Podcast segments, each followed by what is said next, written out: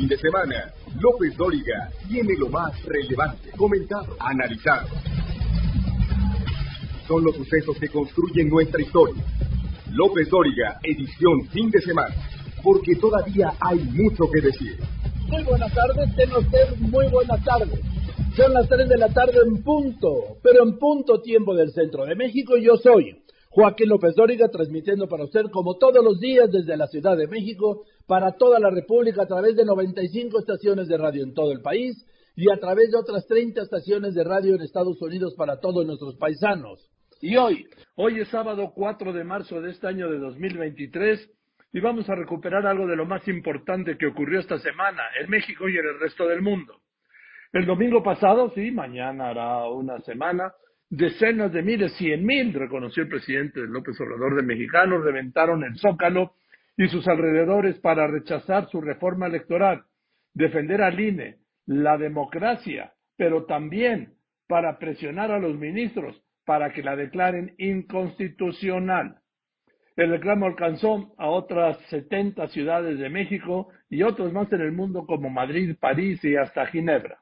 Definieron a la primavera mexicana, la de rosa y blanco, la que no quiere segundos planes, la que busca opacar el invierno que significa la cuarta transformación. Y si el reclamo de noviembre dos mil veintidós no se había escuchado lo suficiente, este domingo el fervor apareció en la plaza, la más importante del país, la que ellos buscan defender, la de la Constitución.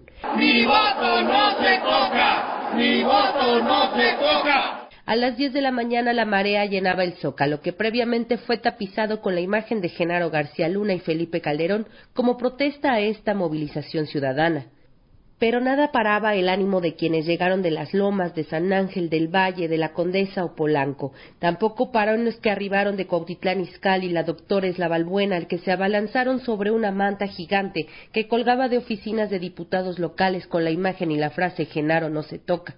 Sobre la democracia comenzó a discutirse desde temprano, incluso dos horas antes del mitin, en los restaurantes aledaños, pero también con quienes defienden el proyecto de gobierno. ¡Fuera, fuera, fuera, fuera,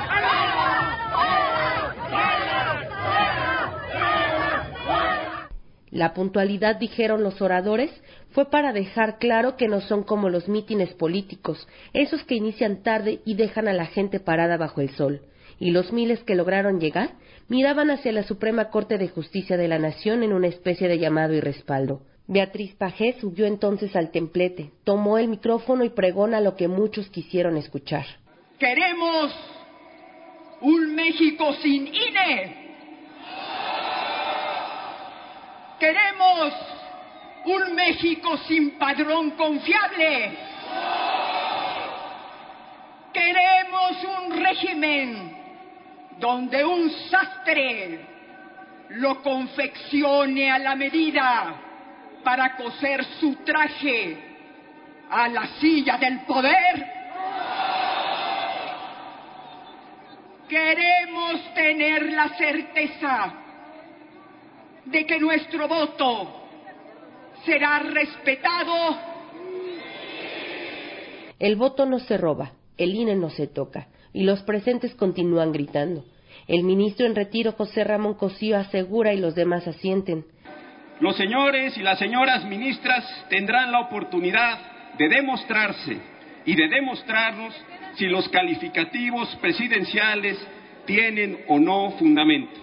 Desconocer el papel de la justicia, tal como lo prevé la Constitución, y argumentar la mera prevalencia de la política, de un proyecto político, de un hombre que considera que su proyecto político nos puede ser impuestos a todos, implica ponerse fuera del orden jurídico.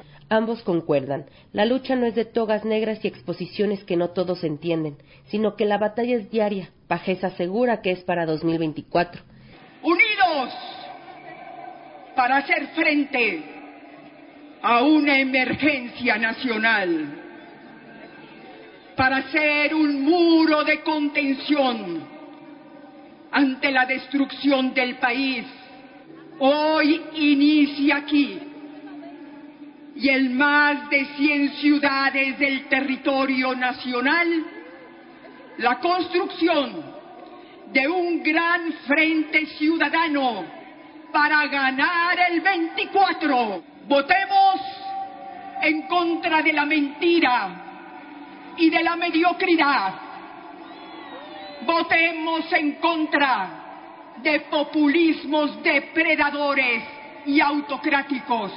No ha pasado una hora desde que inició el mitin y que algunos jóvenes dejaron cientos de flores en las escalinatas de la Corte, cuando Cosío, sin exaltos ni titubeos, proclama: no solo hoy debemos ser demócratas, debemos serlo a diario y de todas las maneras posibles. Esta enorme concentración ciudadana nos lo ha recordado y a este llamado hemos ya respondido. Mi voto no se toca.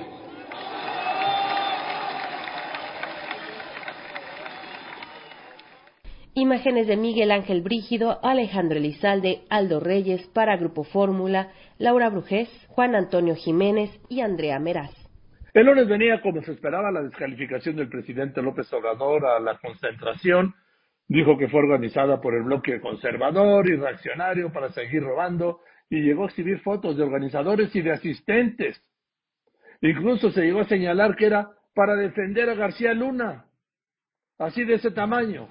En sentido estricto,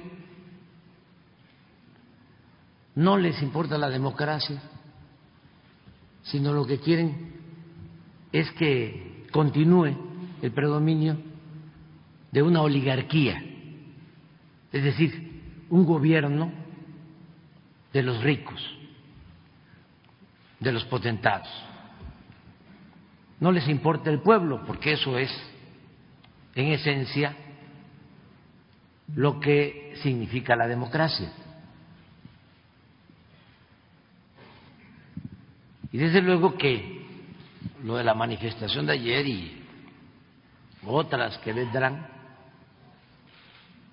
pues eh, se encuadran en este propósito de enfrentarnos, porque no quieren la transformación del país. Quieren seguir robando, quieren regresar por sus fueros, quieren seguir manteniendo en la marginación, en el olvido a la mayoría de los mexicanos, empobreciéndolos. Entonces, ese es el fondo. Pero, repito, es bueno para el país. Son dos agrupamientos, o formamos parte de dos agrupamientos distintos y contrapuestos. Dos proyectos distintos de nación. Y esto ayuda mucho. Y como estrategia, pues ellos utilizan la mentira de que se quiere afectar la democracia en México. El martes el presidente continuó con su ofensiva a la concentración. Llamó corruptos a los que participaron. Arremetió contra funcionarios de Estados Unidos por opinar y entrometerse en asuntos internos de México en temas electorales, como el secretario de Estado Anthony Blinken. En esto, el miércoles, el ministro Alberto Pérez Dayan admitió a trámite la controversia constitucional que presentó el I N E contra el Plan B, y será la Suprema Corte la que tendrá que definir sobre la constitucionalidad o no de la reforma electoral de López Obrador. El ministro Alberto Pérez Dayan admitió a trámite la controversia constitucional que interpuso el Instituto Nacional Electoral en contra de las reformas que forman parte del llamado Plan B. Hasta el momento suman ya ciento veinticinco controversias constitucionales que se han presentado ante el alto tribunal.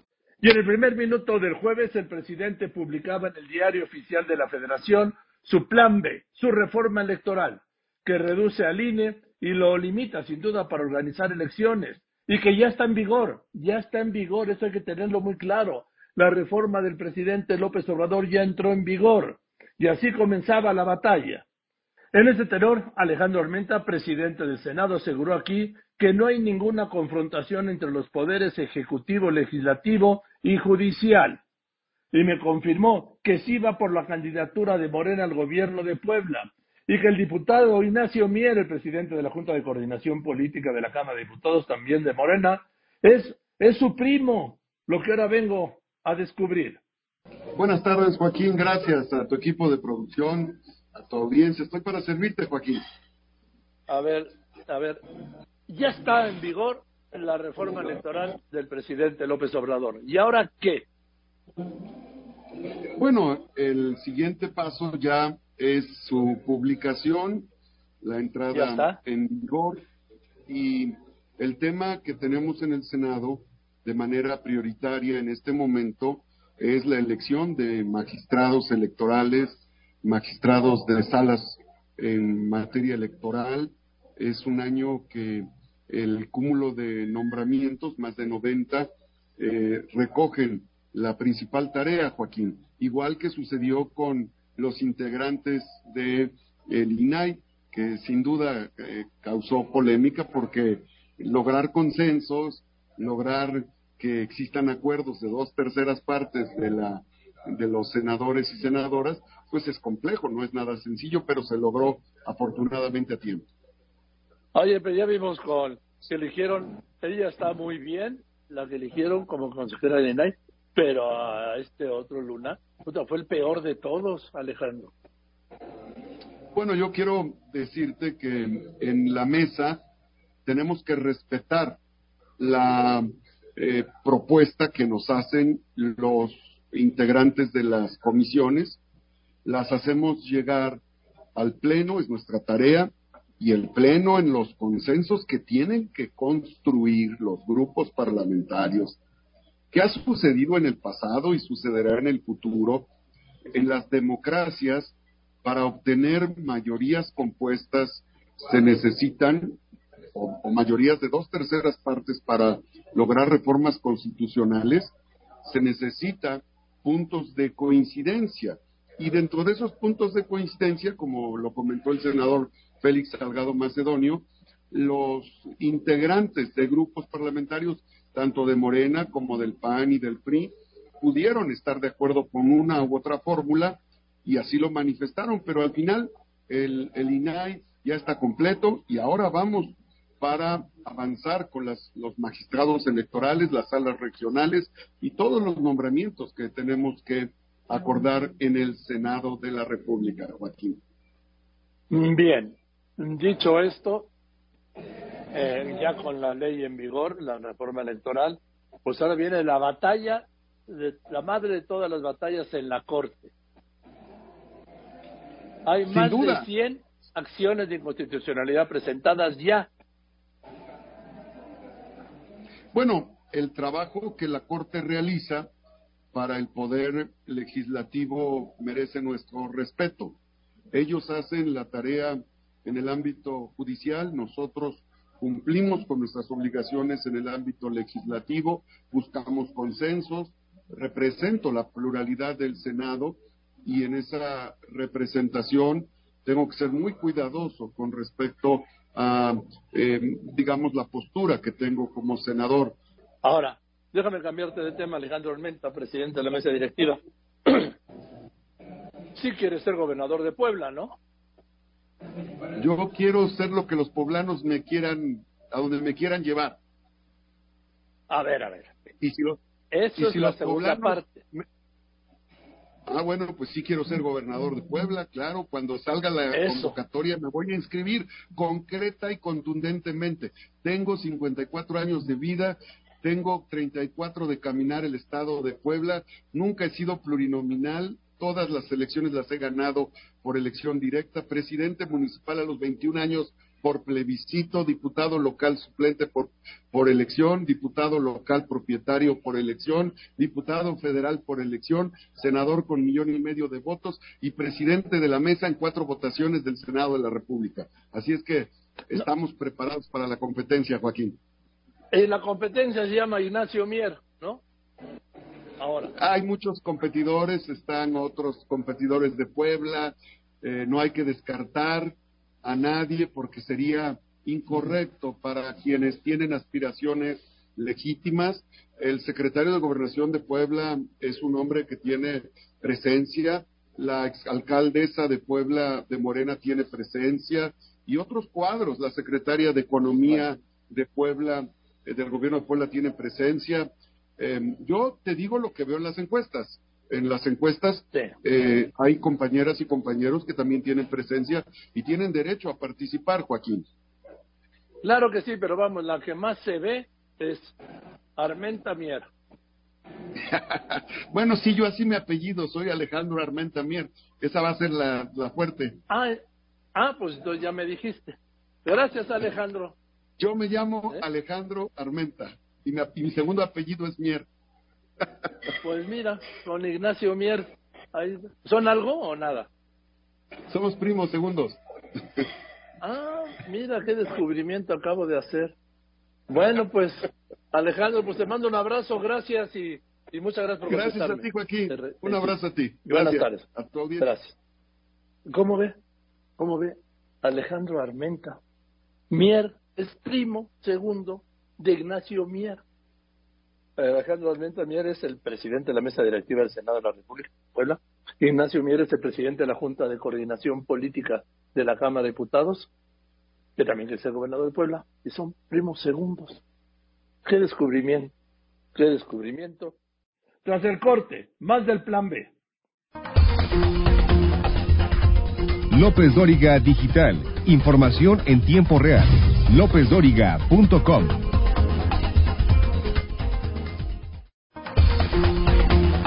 Usted lo conoce, lo ha escuchado, visto y leído. López Dóriga, un periodista con cobertura total. En este espacio, el senador del P A N, Damián Cepeda, pidió a los ministros de la Corte defender la democracia, estar a la altura del momento y declarar inconstitucional el Plan B de la reforma electoral de López Obrador. E identificó lo que llamó tres dificultades en el proceso. A ver, dos temas, rápidamente, Damián. Primero, ya entró en vigor la reforma electoral del presidente López Obrador. Buenas tardes. Buenas tardes, qué gusto en saludarte, Joaquín. Sí, mira, dentro de la mala noticia que es para el país que se haya aprobado esta dañina reforma electoral, que en mi opinión este, ataca profundamente la democracia y si gustas podemos profundizar en ello, pues la buena noticia es que se haya publicado, porque entonces ya la podemos impugnar. Como tú sabes y ahorita dabas cuenta, ya estaba una parte publicada, que es la parte de la propaganda gubernamental, esta parte que le permite al gobierno abusar y meterse con difusión de obras y demás durante la elección, que claramente pues viola la equidad de las contiendas. Esa ya estaba impugnada.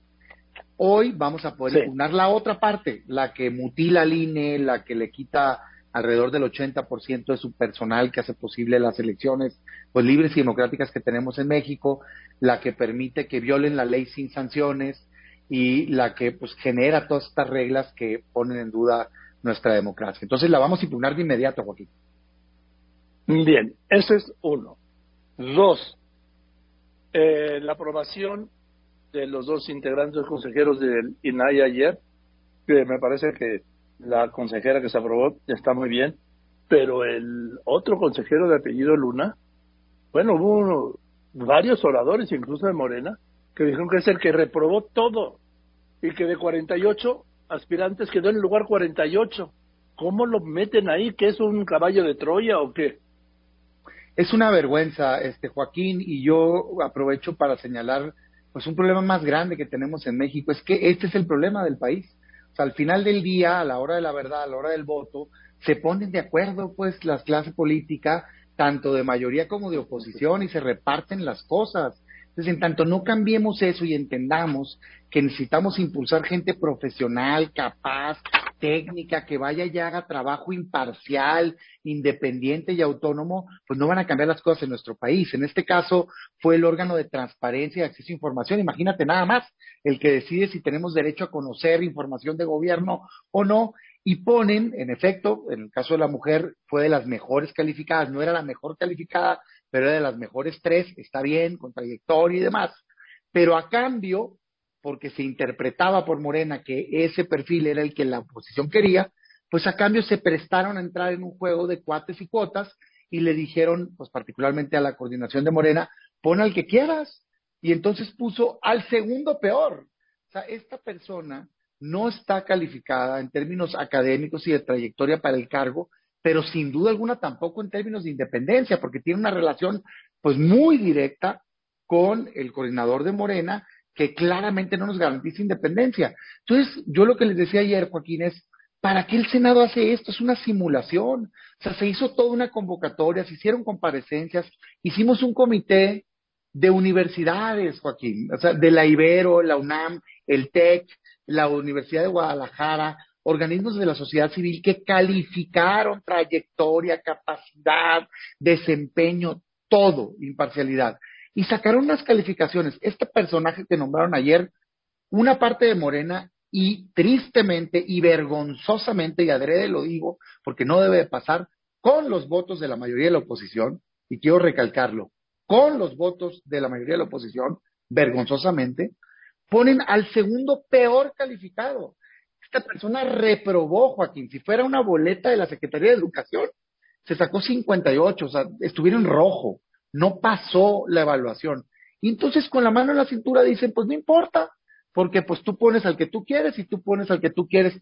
No, yo no voy a ser jamás parte de eso, y por eso levanto la voz, porque quiero que cambien las cosas y entendamos que tenemos que impulsar perfiles sanos. ¿Sabes cuánto tiempo va a durar Bien. Esta persona ahí tomando decisiones, Joaquín? Siete años. Siete años por el reparto de cuates y cuotas que ayer pasó en el Senado. Bien, por último, eh, vas a participar en las, eh, pues en todos los procedimientos, ya sea eh, eh, acción de constitucionalidad o controversia constitucional, en el conjunto de la ley electoral del presidente López Obrador. Sí, Joaquín, sí, estoy convencido que es dañina. Por supuesto, no toda, pero el corazón de la reforma está mal enfocado, porque está pensado en controlar al árbitro electoral en lugar de empoderar al ciudadano. Yo creo que particularmente debilita muy fuerte al I N E, y aquí no estamos hablando de los altos cargos y choferes, no, no, no. Estamos hablando del personal que actualiza la sección electoral, que te entrega la credencial de elector, que capacita las mesas directivas, la gente que hace las elecciones. Lo deja mutilado al I N E, lo deja incapacitado a hacer su labor. Dos, me parece que permite que se viole la ley, o sea, no quieren que les quiten las candidaturas y por eso le quitan la capacidad de sanción al I N E y al tribunal. Yo diría, oye, y si mejor endurecemos las sanciones y así hacemos que todos respetemos la ley. O sea, bien bribones, pues quieren portarse mal y que no los puedan sancionar, no se vale. Y tres, sí me parece que es desleal y nos costó muchos años de lucha evitar que los gobiernos de todos los partidos se metieran brutalmente en las elecciones. Y esta reforma les permite meterse con recursos para hacer campañas de difusión y romper la equidad de la contienda. Por todo eso, Joaquín, es que yo sí creo que se tiene que impugnar, y mi llamado a la Corte es que estén a la altura del momento.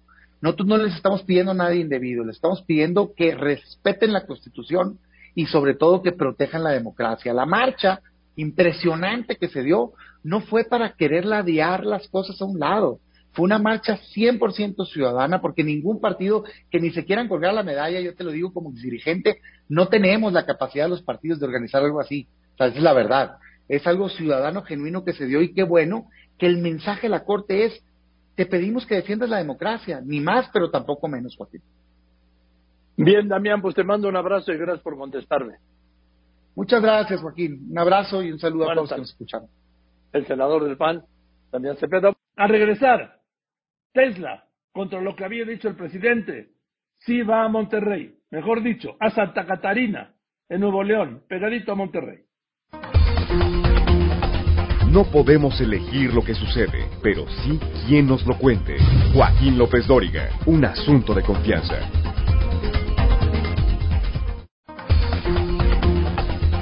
En Facebook, Joaquín está en facebook.com diagonal Joaquín López Dóriga.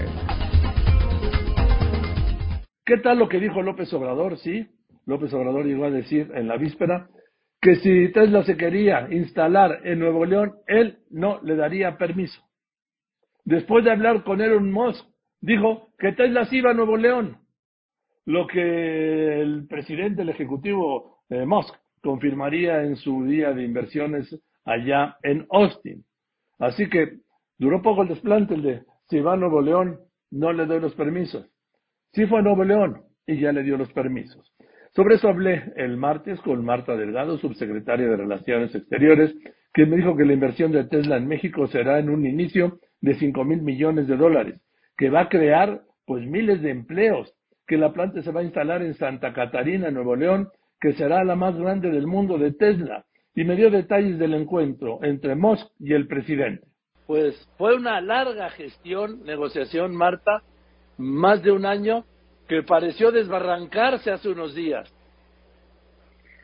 Pues mira, más que desbarrancarse, estaba un poco en, en ciernes la manera como podían emplazar el problema del agua. Y esta ha sido la única preocupación del presidente. Él siempre fue entusiasta de esta inversión. Como sabes, iniciamos las conversaciones de, del ocho de febrero del año veinte veintidós. Tenemos, se les ofrecieron muchos lugares a donde estar, y en la selección ya final, el presidente, y me parece legítimamente, estaba preocupado, porque también ha estado hablando con autoridades del estado y del municipio en relación a cómo enfrentar los problemas del agua. En el último año no es secreto, o sea, ni es ningún invento, que eh, el tema del agua es un, es tema, un tema crítico en la entidad. Él le expresó el día viernes esta, esta preocupación, le enseñó algunas gráficas de los desafíos que se pueden enfrentar en el corto, mediano y largo plazos.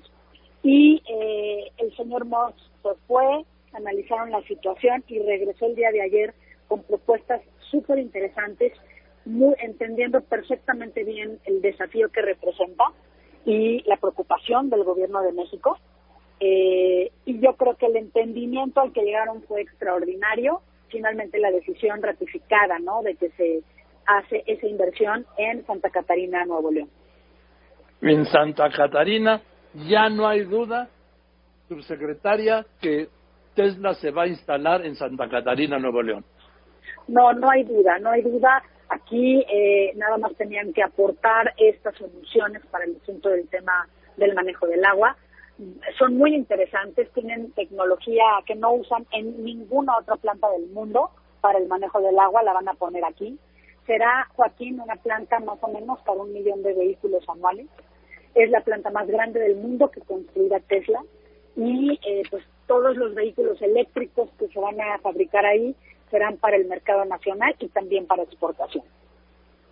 Ahora, eh, pues este es el principio de una gran historia, porque una cosa es la planta de Tesla y otra cosa es lo que Tesla atrae para hacer sus coches.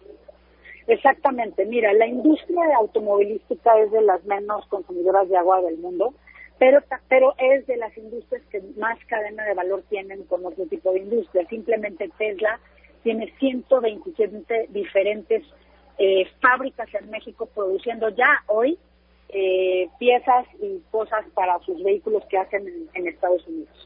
Estamos hablando también, Joaquín, de que no es la única inversión que estamos trabajando con ellos. Tenemos un, una cartera de inversiones de Tesla en el país que incluyen eventualmente la fabricación de baterías para, para coches eléctricos, no solo para Tesla, eh, para la, el, el intercambio de tecnología para la, el procesamiento de eh, litio en Sonora.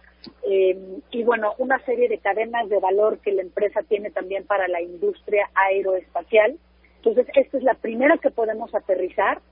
Se hicieron trabajos muy muy complejos por parte de la Cancillería para la selección del lugar, las citas, la preparación de toda la información, el acompañamiento con todas las instituciones federales, locales eh, y también eh, privadas, para que pudieran un poquito conocer en qué condiciones se establecería la empresa. Joaquín, te debo decir que el señor Musk no solamente, bueno, ven los temas económicos, le interesa saber cómo es la calidad de vida, la educación, eh, los servicios alrededor de sus plantas, eh, cómo se da también la cercanía, por ejemplo, en este caso de la fábrica de vehículos a seis horas de su planta en Austin, entonces esa comunicación es muy rápida.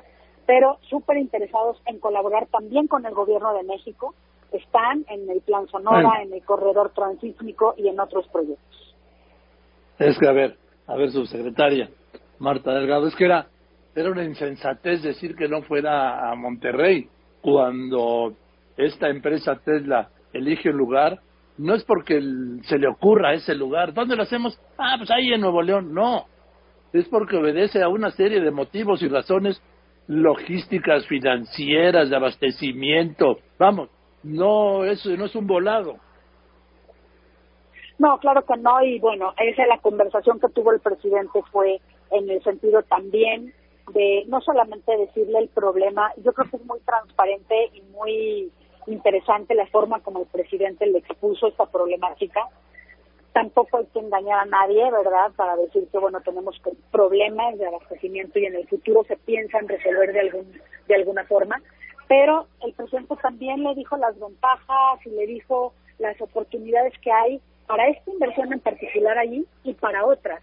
Entonces, este acercamiento fue sumamente bueno. Terminó con sí, porque... este este anuncio que se dará mañana oficialmente, junto con todas las inversiones de Tesla alrededor del mundo. Sí, mañana es el Investor Day. Uh, a ver, pero el presidente, ¿te acuerdas? Había dicho, no, si va a Nuevo León no le voy a dar los permisos. Pues resulta que si va a Nuevo León, porque pues no es lo mismo decir en la mañanera que decírselo directamente a un personaje, un tiburón de las negociaciones como Musk, ¿no?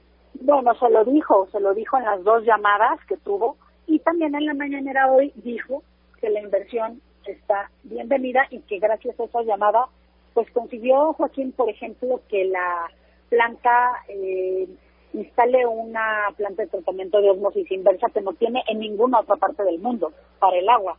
Entonces, me parece que más que cuestionar, es hay que felicitar esa, esas llamadas y y esa honestidad con la que el presidente le dice una preocupación a una empresa que se quiere poner en el país. En fin, bueno, mira, la buena noticia es que viene la inversión directa más importante que yo recuerde en México y que yo creo que puede ser un detonador. Va a detonar bueno. ¿Tú sabes cuándo? Sí, van a ser más o menos entre seis y diez mil empleos con el tiempo, alrededor de cinco mil millones de dólares de inicio, con una posibilidad de escalamiento de inversión hasta el doble de esa cantidad.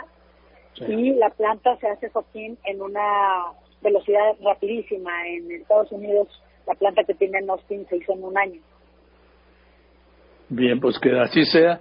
Y te mando un saludo, Marta. Gracias por aceptar esa llamada para explicarnos detalles. Muchas gracias a ti, Joaquín. Un abrazo. Después de los anuncios, los muertos, los muertos de Nuevo Laredo. López Dóriga Digital. Información en tiempo real. lópez dóriga punto com.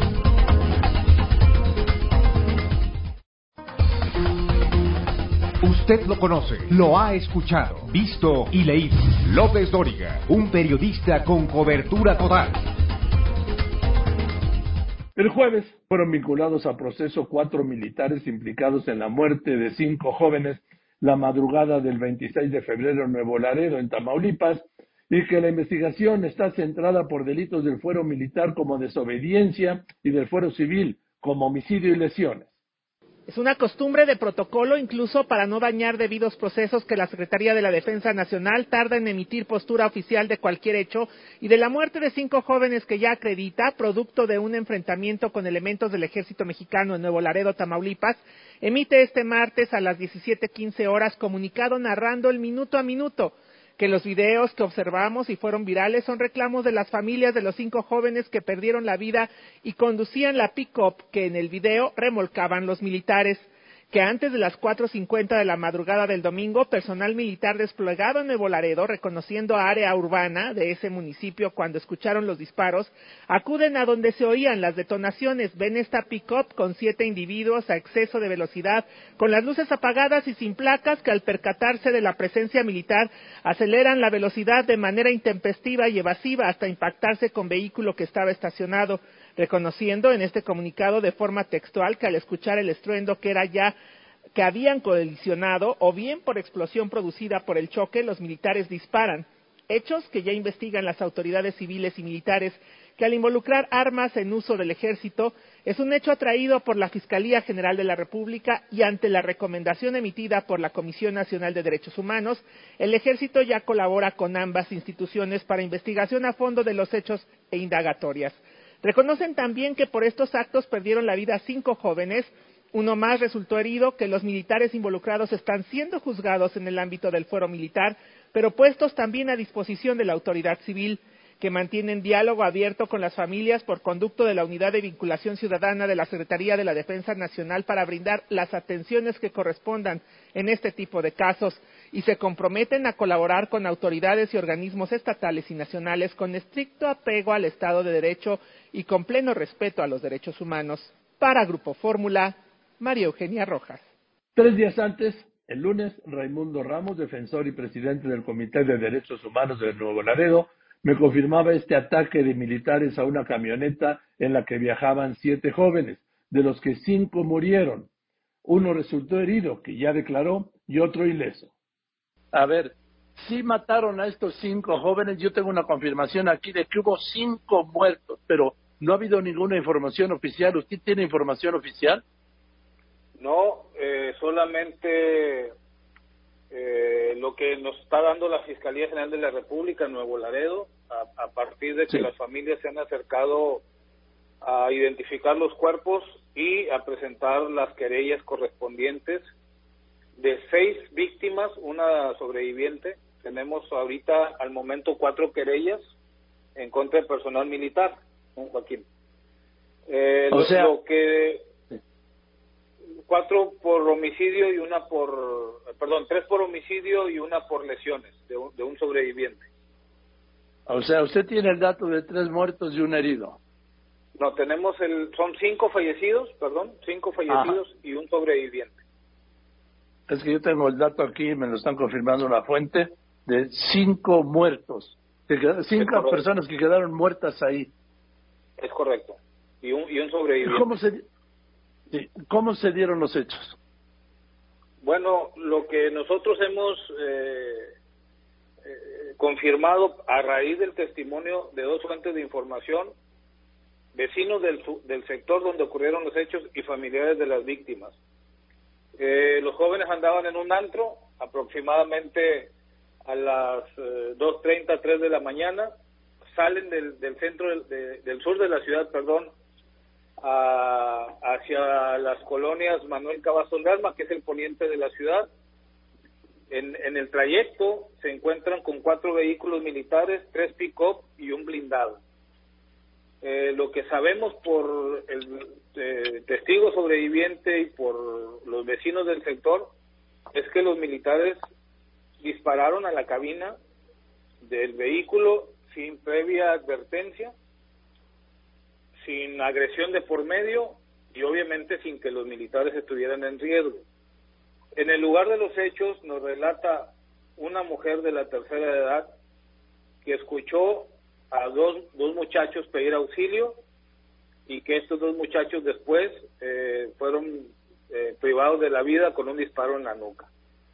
Todos estos testimonios los estamos recabando para en su momento presentarlos al Ministerio Público. Y, y junto con, con la evidencia que estamos recabando de material de video que los vecinos nos han proporcionado, es como estamos dando a conocer la información, don Joaquín. No es Hay una porque versión una de que le marcaron el alto. Eh, eh, no, Raimundo. Es, es correcto. ¿Perdón? Hay una información de que les habrían marcado el alto y que se siguieron. Bueno, pues eso, esa información hay que darla a conocer, don Joaquín, quien sea la fuente.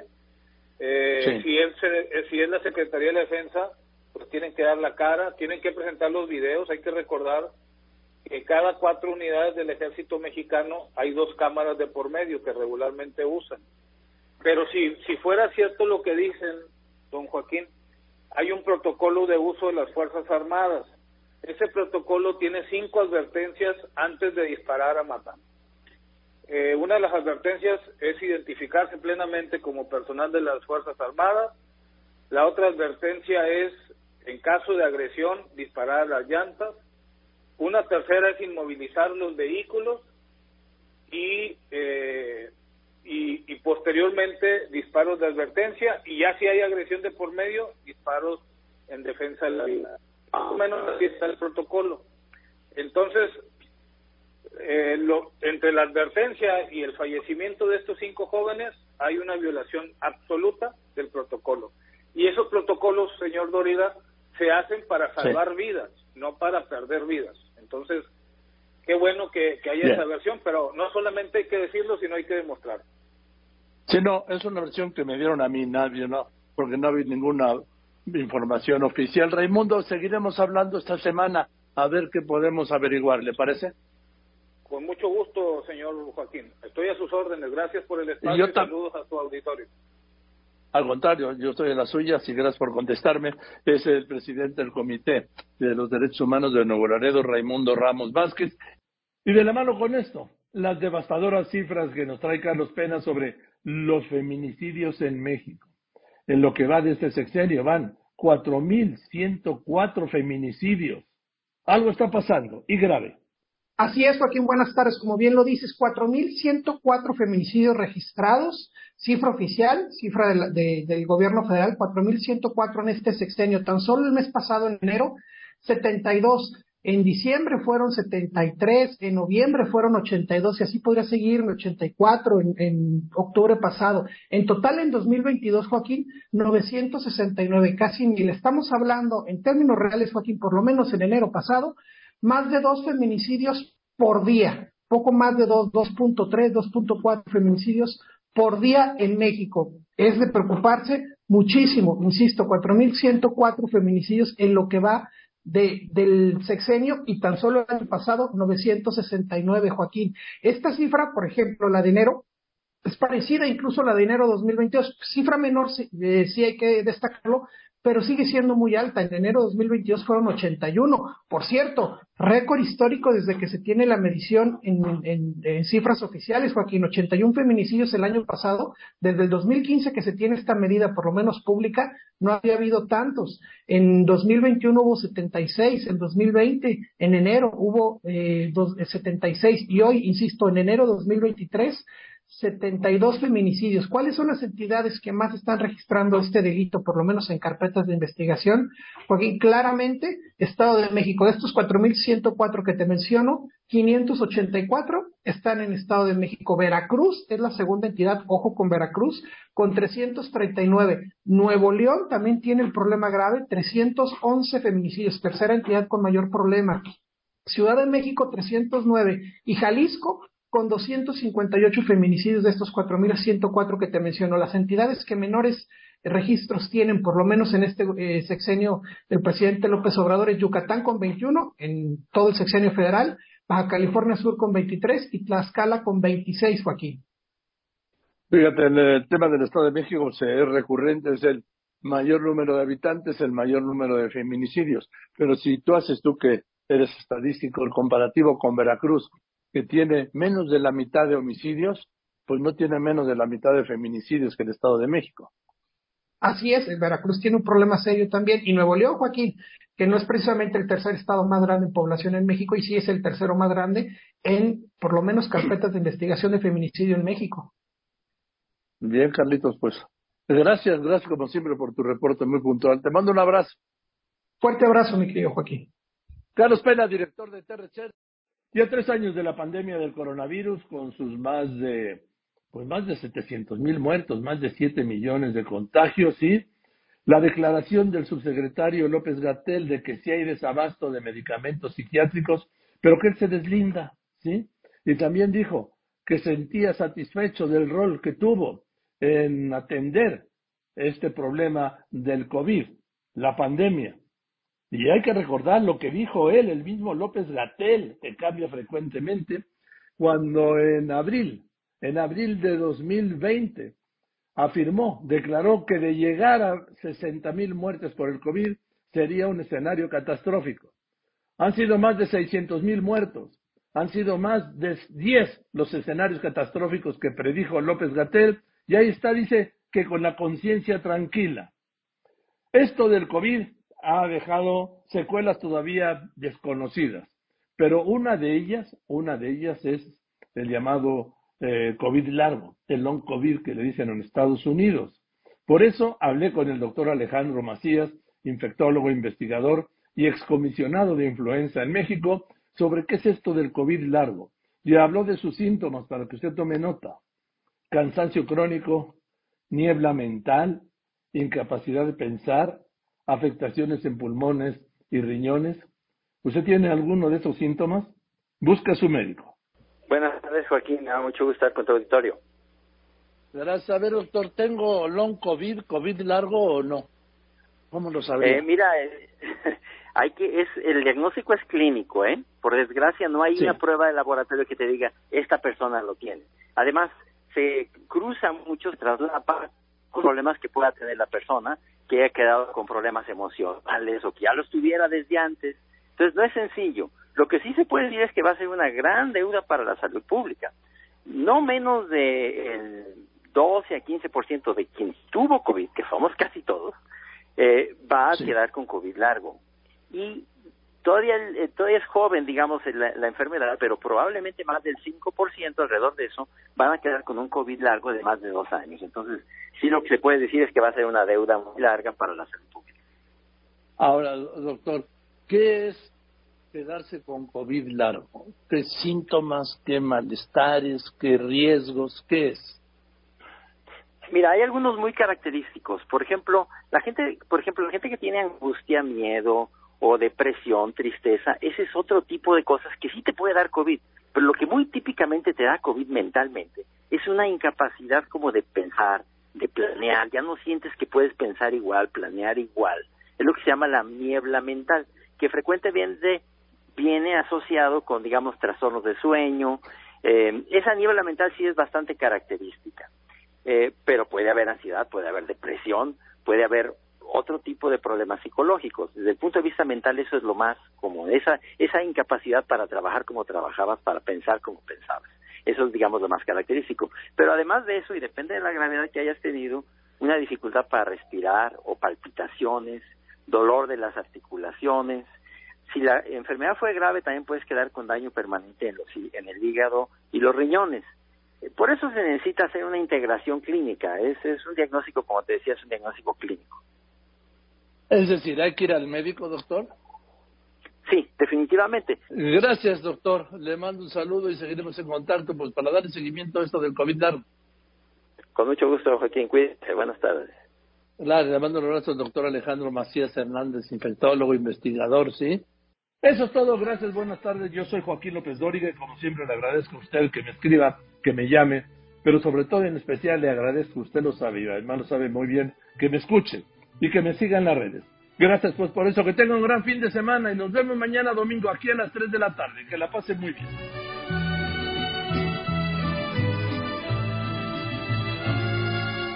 No.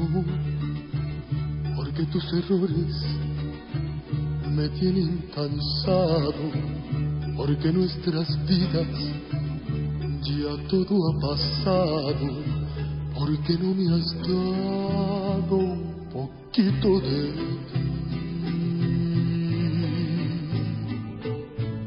No, porque con tus besos no encuentro dulzura, porque tus reproches me dan amargura, porque no vivimos lo mismo de ayer.